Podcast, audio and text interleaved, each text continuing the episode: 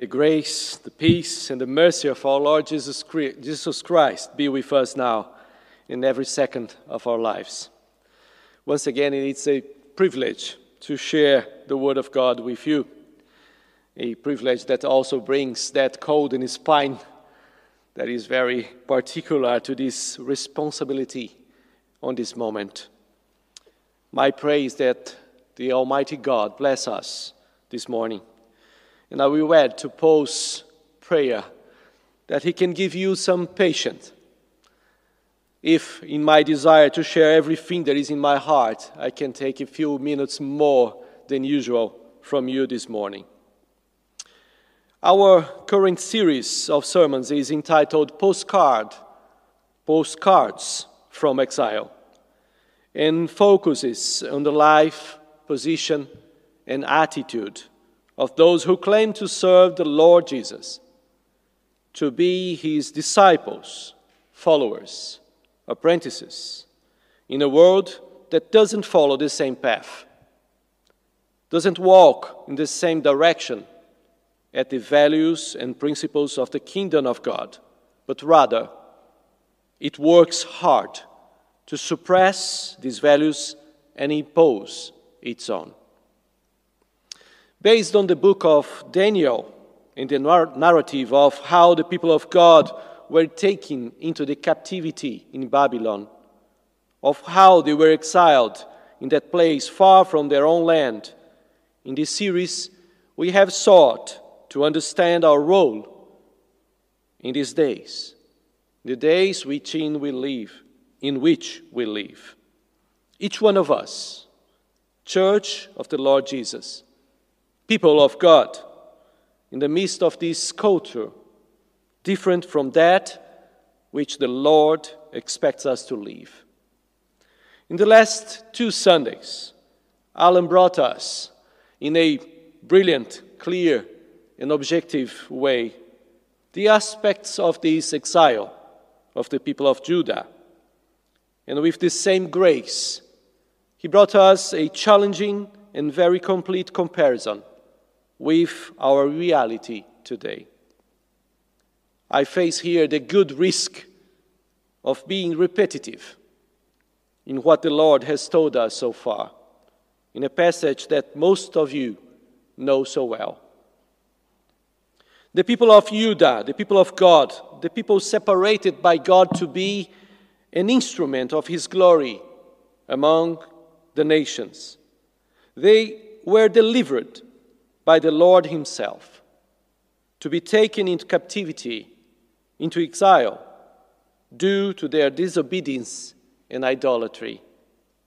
Despite the various and constant warnings to change their lives, and to turn back to God. They were taken to Babylon, which was the dominant empire at that time in the reign of Nebuchadnezzar. Yes, thank you, Becky. 600 BC.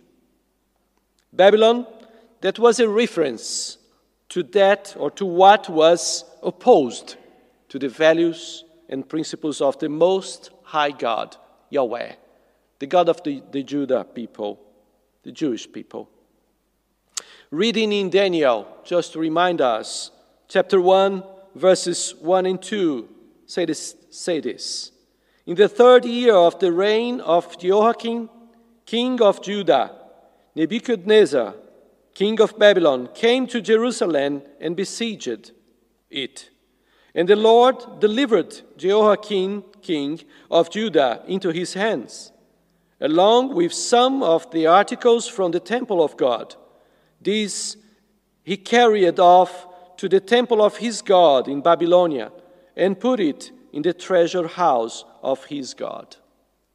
Among those who were taken to Babylon were Daniel and his friends, Hananiah, Mishael, and Azariah, young, flawless, good looking, intelligent, and skillful they were inserted into a training program to practically become Babylonians. Not just to learn how to drink tea with milk or to correctly pronounce the word Wymondham. Do you know what is this? Windham. Oh, yes, I'm still learning. I'm still learning. No, it was much more serious, deeper, to change their lives completely. Their names that were references to God, to the God of Israel, were changed to names that exalted the Babylonian gods. The culture, the clothes, the values and principles, the gods, everything was imposed on them in an attempt to replace everything they learned and lived since childhood. They decided not to accept in their lives those things which could alienate them from their God, from their Lord. They decided to remain faithful to the Lord and not to become to become contaminated with the delights of the king of Babylon. It's what is said in the text. And God blessed them. It's what we can hear, we can read in chapter 1, verse 9. Now, God had caused the official to show favor and sympathy to Daniel. God, God protected them. God gave them mercy before this official to not contaminate with the things of the king. And because of that, God also honored them with gifts. The verse 17 said, To these four young men, God gave knowledge and understanding of all kinds of literature and learning, and Daniel could understand visions and dreams of all kinds. Looking at that, we compared our own culture, our society, and the life around us in its various areas of influence in a world that has been for some time already post Christian, not only in England or some countries, but the world we are living in. And the way we react, we react to it by being followers of Jesus, his disciples, his apprentices. In the way we are church, ecclesia, separated, taken out of the world even though we continue to live in it. We saw some possibilities to react. The first, total isolation, creating our holy bubble, as Alan said, and not contaminating ourselves with the world in some ways or in many ways. Some have tried this, but they have lost the aspect of the privilege of showing the Lord Jesus to those who do not yet know Him. The second option is to conform ourselves to the world, taking its form, accepting its values and normal as normal and correct, even if they are against the values of God and His kingdom. Or, as a third option, we learn from the Lord Jesus in the power of the Holy Spirit who dwells in us to be the influence capable to or of transforming the world around us, able to impact lives with the values of the kingdom of God. This third option is our target here. It's our aim. aim. Maybe the challenge for us individually, each one of us. Maybe for NCBC as a family as a church. But not many will live like this. Although the statistics bring a time when Christianity was majority and no longer, I believe that we always struggled with this nominalism and the mere cultural tradition within these numbers, being, in fact, in the eyes of the Almighty God, always a minority. We can see this each day more and more easily. Therefore, we need to be that creative minority in God's hands to leave this minority with creativity in the Word of God. A minority that shows with their standard of living who our God is, how much He loves us and wants to take care of us. Last week, as we looked at the chapter 2 of the book of Daniel as well, that aspect of a life of prayer and worship jumped out to us or at us, and mainly how it affects and impacts those around us as well, as it brings glory to the Most High God. Faced with a situation where Daniel and his friends once again had their lives at risk, they turned, they turned their hearts, their attention, their cry to the Lord, to God, and not anything else. They know where they will have the answer.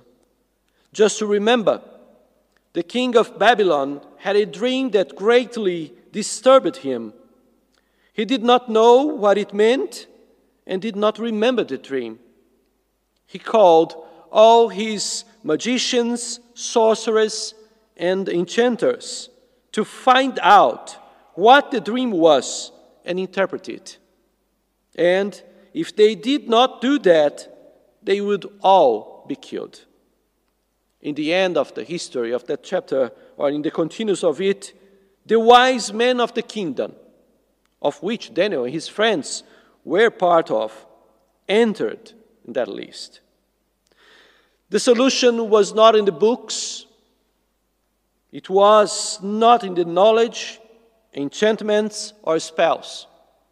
The solution was in the Lord. Daniel, Ananias, Mishael, and Azariah turned to Almighty God and cry out for mercy. They pray and worship the Lord for His majesty. That was how they lived. That was their standard of living trust in the Lord, dependence on His care, certainty of His power, and practice of His will. In this way, what was impossible for man, God reveals to Daniel, and he tells the king, Nebuchadnezzar, bringing glory and power to the God who is in heaven. The relationship of these men with the Lord gave them tranquility and certainty that that was the right answer, coming from above, from the God of their lives. Chapter 2, the verses 27 and 28 said, Daniel replied, No wise man, enchanter, magician, or diviner can explain to the king the mystery he has asked about.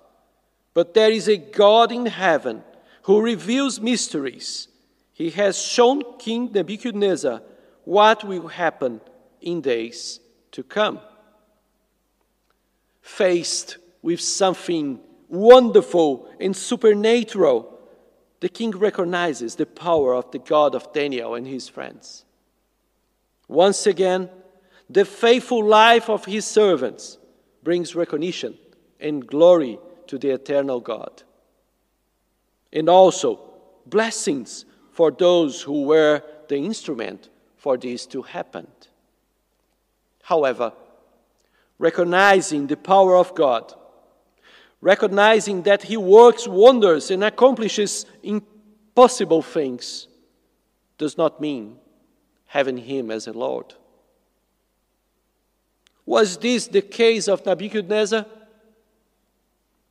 Would this be the case for many who, despite admitting that, admitting that the God of Daniel is the God of gods, King of kings, as we now read, still do not surrender to the authority and power of the one who leads the story of his own creation?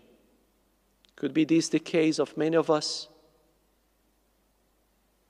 He who takes care of us in love and expects us to love Him without fear or distrust. The one who guides history, the Almighty God, creator of heaven and earth, the God who sustains life through His love, the sovereign Lord over everything that exists and happens. Sovereignty. On purpose. This is the first time I have used this word since we beginning this time together. And it is exactly with this word that we come to the chapter 3 of the book of Daniel, of our walk with Daniel sovereignty.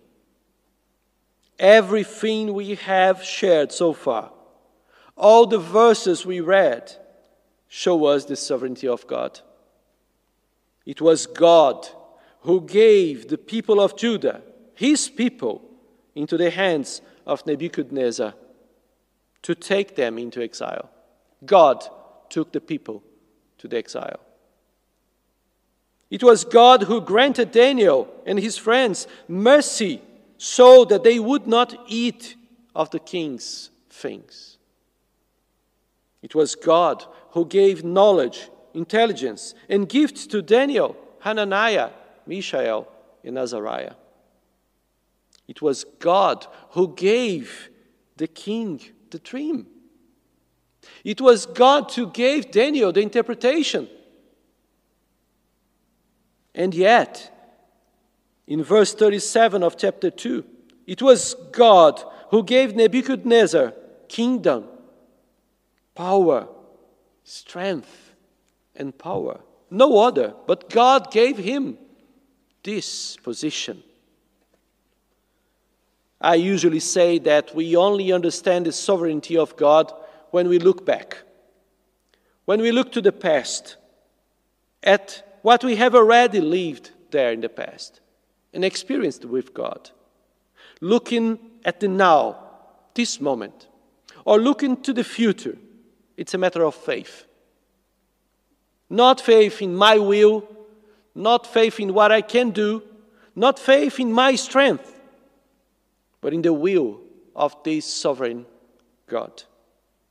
I believe we have a wonderful example of this in the chapter 3 with our postcard from the fire. Time has passed.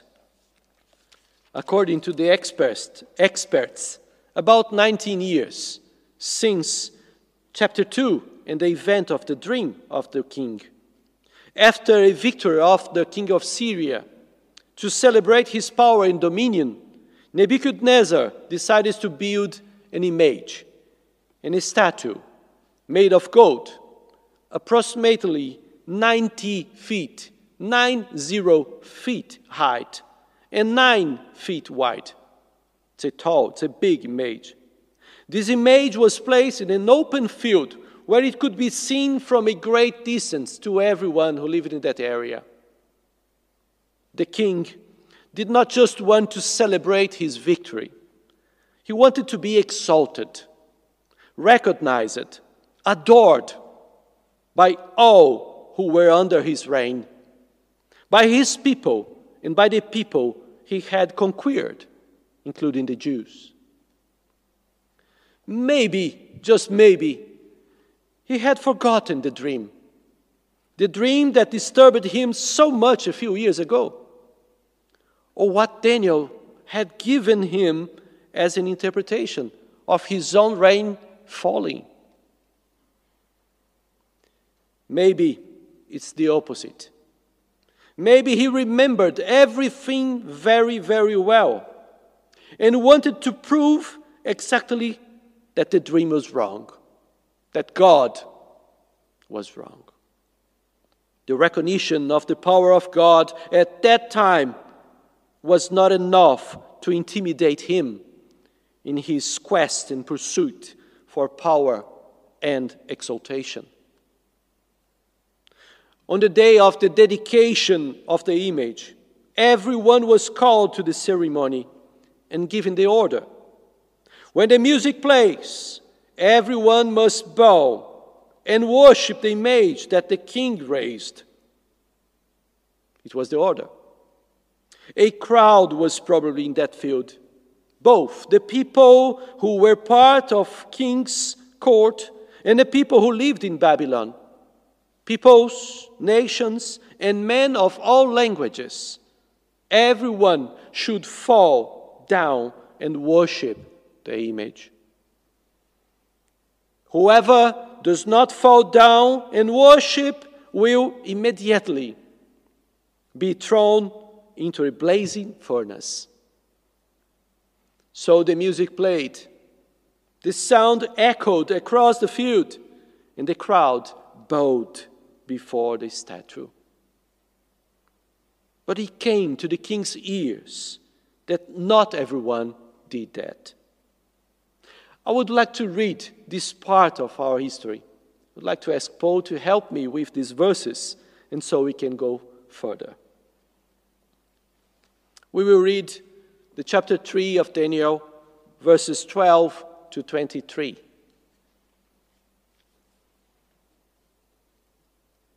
And so the words of the astrologers as they came to King Nebuchadnezzar are this There are some Jews whom you have set over the affairs of the province of Babylon, Shadrach, Meshach, and Abednego, who pay no attention to you, O king.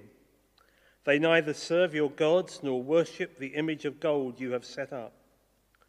Furious with rage, Nebuchadnezzar summoned Shadrach, Meshach, and Abednego. So these men were brought before the king, and Nebuchadnezzar said to them, Is it true, Shadrach, Meshach, and Abednego? That you do not serve my gods or worship the image of gold I have set up? Now, when you hear the sound of the horn, flute, zither, lyre, harp, pipes, and all kinds of music, if you are ready to fall down and worship the image I made, very good. But if you do not worship it, you will be thrown immediately into a blazing furnace. Then what God will be able to rescue you from my hand. Shadrach, Meshach, and Abednego replied to the king, O Nebuchadnezzar, we do not need to defend ourselves before you in this matter.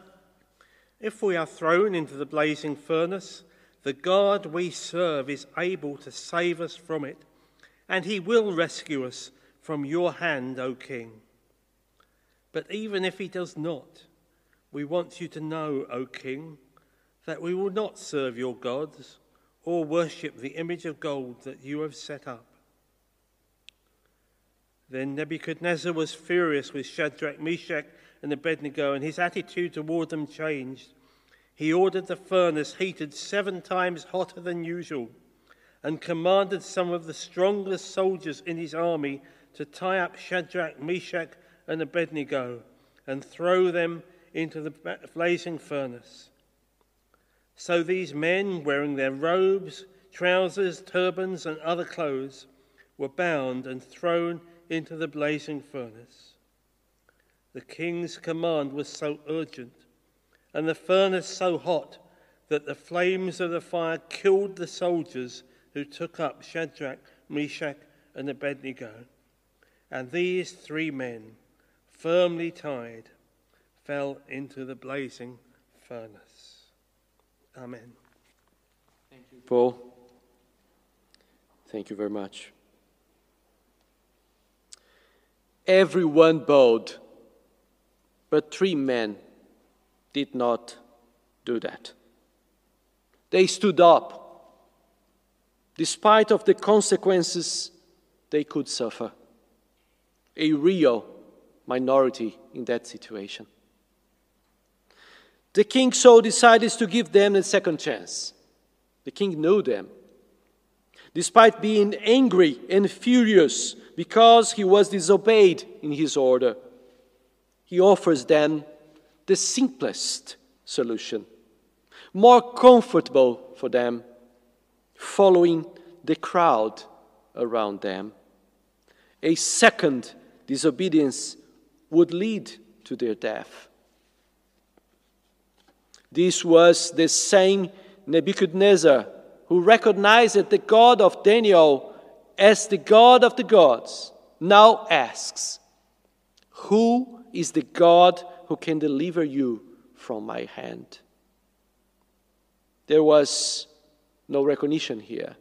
There was no fear here. There was no any recognition that God was the most powerful God.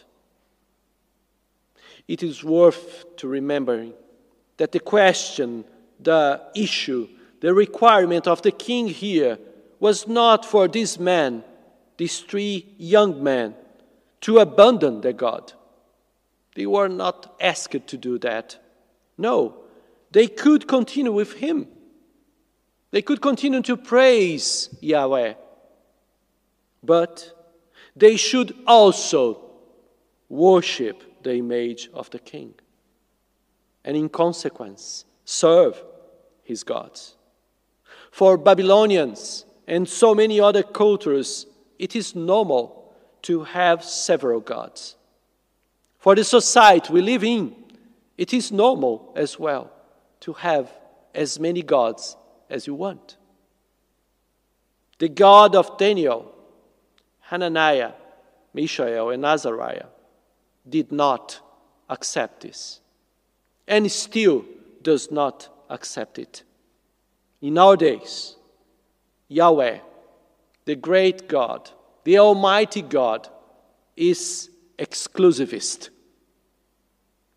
He requires to be unique in the life of those who love and serve Him, that call Him Lord.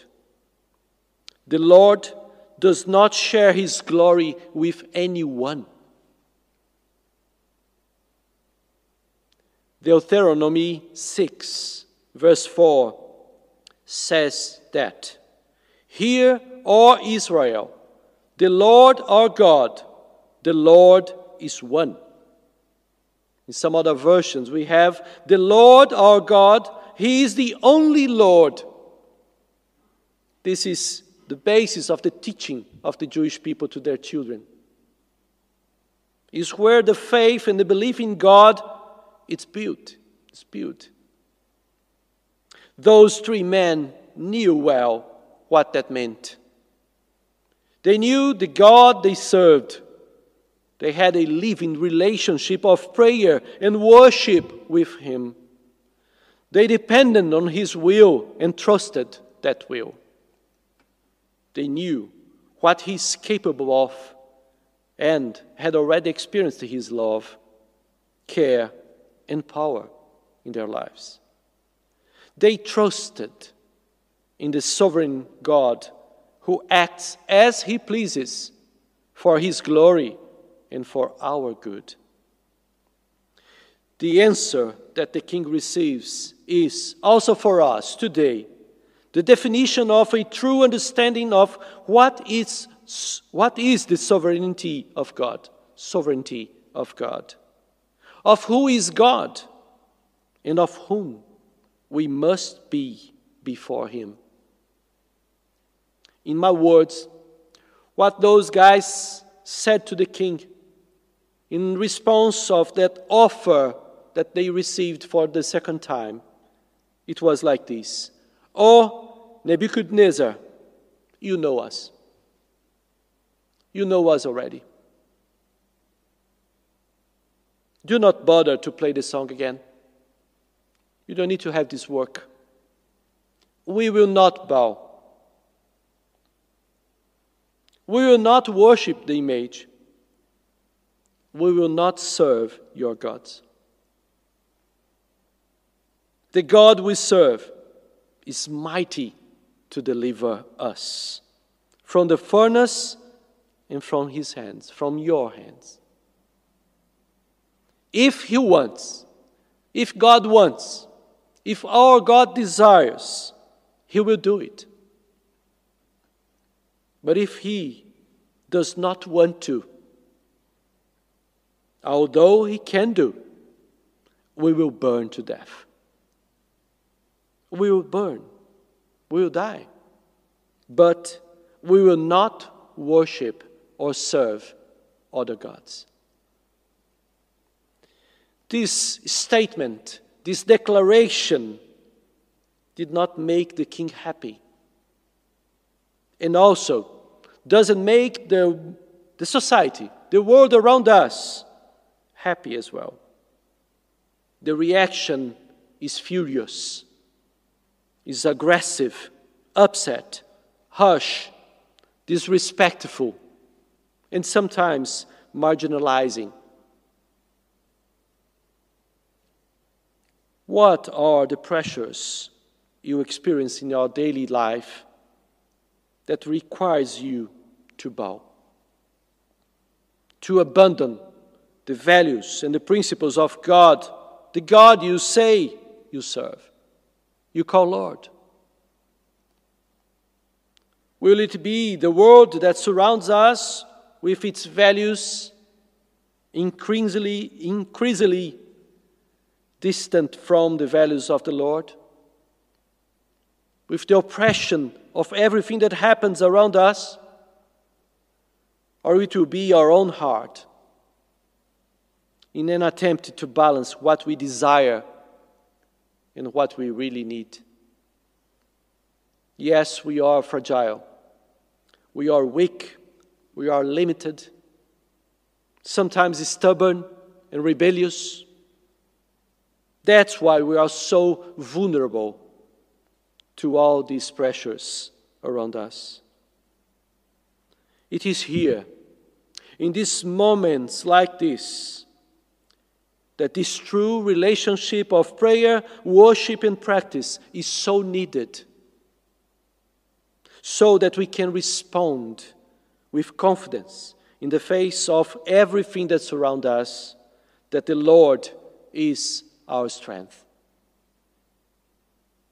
What in our lives, in our way of life, in the way we are living, has weakened, weakened our relationship with the Lord? What is taking the priority place that must be His? What or who do we love more than the Lord Jesus? Can you have some answers for these questions? Can you think about yourself? I know that the passage we read, the story you are sharing, seems extreme to most of us. We may never have been confronted to the point to put our physical lives in risk of death.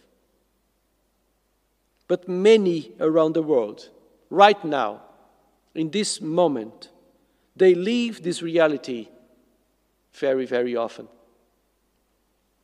However, to us, minor things have led us astray from the true life with the Lord, to bow to other gods.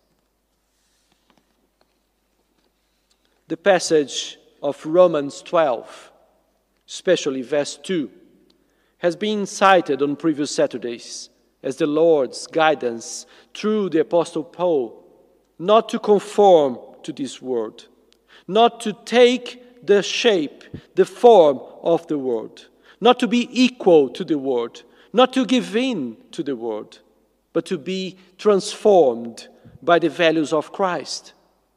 In His commandments and His, example, to experience in us the good, perfect, and pleasant will of God, and nearby and thereby show His love for humanity.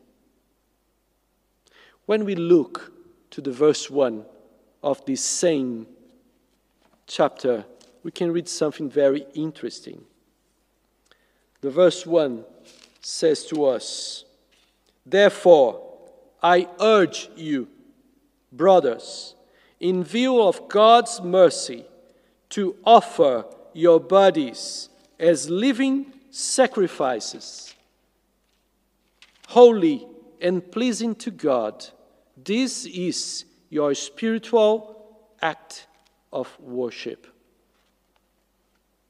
we are called to give our lives completely to the Lord as a living, holy, and pleasing sacrifice to God as a continuous worship every second of our lives, in every and each circumstances that surrounds us, in every pressure that we live.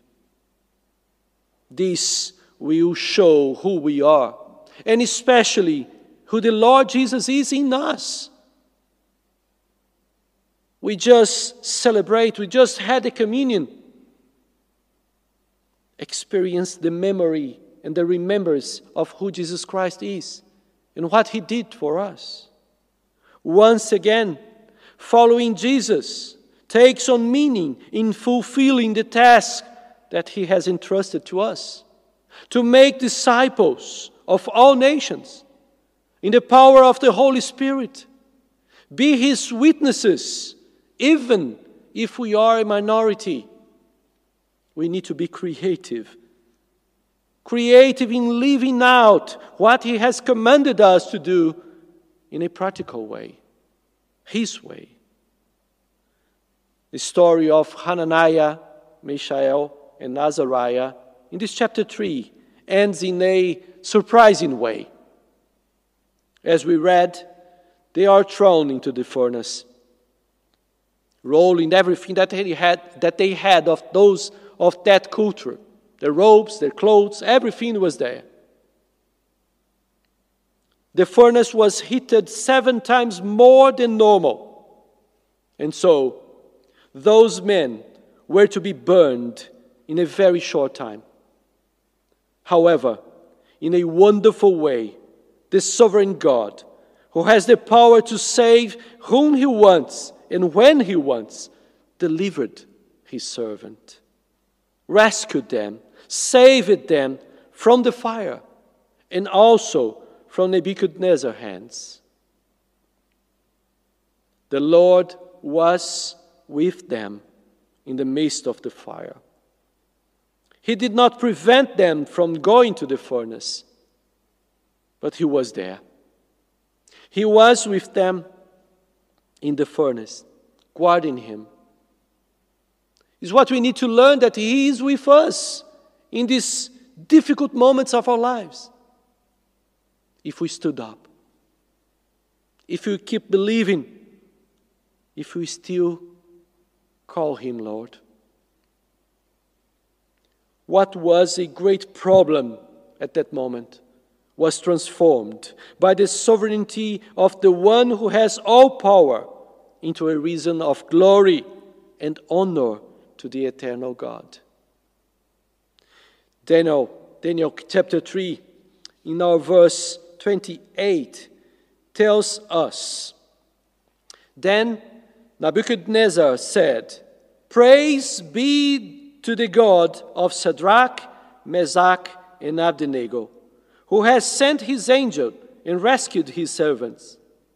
They trusted in him and defied the king's command, and were willing to give up their lives rather than serve or worship any God except their own God. Nebuchadnezzar words, praising God, recognizing again who was God able to release, to save their servants, his servants. Not all who have been faced with death because of their faith and commitment to the Lord have been delivered. Many of them died. Not all went through the fire without being consumed, as these young guys. Once again, our God, He's sovereign to do that too, to take their lives for His glory, for His honor. However, all of them in the purpose and perfect plan of the Most High God, responded in the same way. If our God, whom we serve, wants to deliver us, He will deliver us. If not, find out. We will not serve your gods. We will not worship. We will not bow before the image you have raised. Is this your statement today? Is this what you are able to tell to the world around us? May our lives be truly and completely surrendered to the Lordship of Jesus. This is my desire. This is what burned in my heart. May we have enough courage to trust the sovereign God who has our existence in his hands, to be faithful witnesses of his love and mercy to those around us. May he, our Almighty God, have mercy and bless us with this confidence. Amen. Amen and amen. As part of our interaction for this series, we talked about some special postcards. In the first week, send a postcard to ourselves, but at the beginning of the pandemic, as a warning and encouragement for the moments to come, just as Jeremiah did with the people in exile. Last week, we asked you to send your postcard that could be share, could be sharing your dream for the kingdom of God. We have some in our newsletter this week. Amazing dreams, beautiful dreams. And this week, your postcard can tell us a time when the furnace was really hot, really hot, and you were there. But Jesus was with you during this, those days and He saved your life from what was considered impossible to be delivered. It will be very encouraged to know about your life. Send an email to postcard at norwichcentral.org and we will share this here.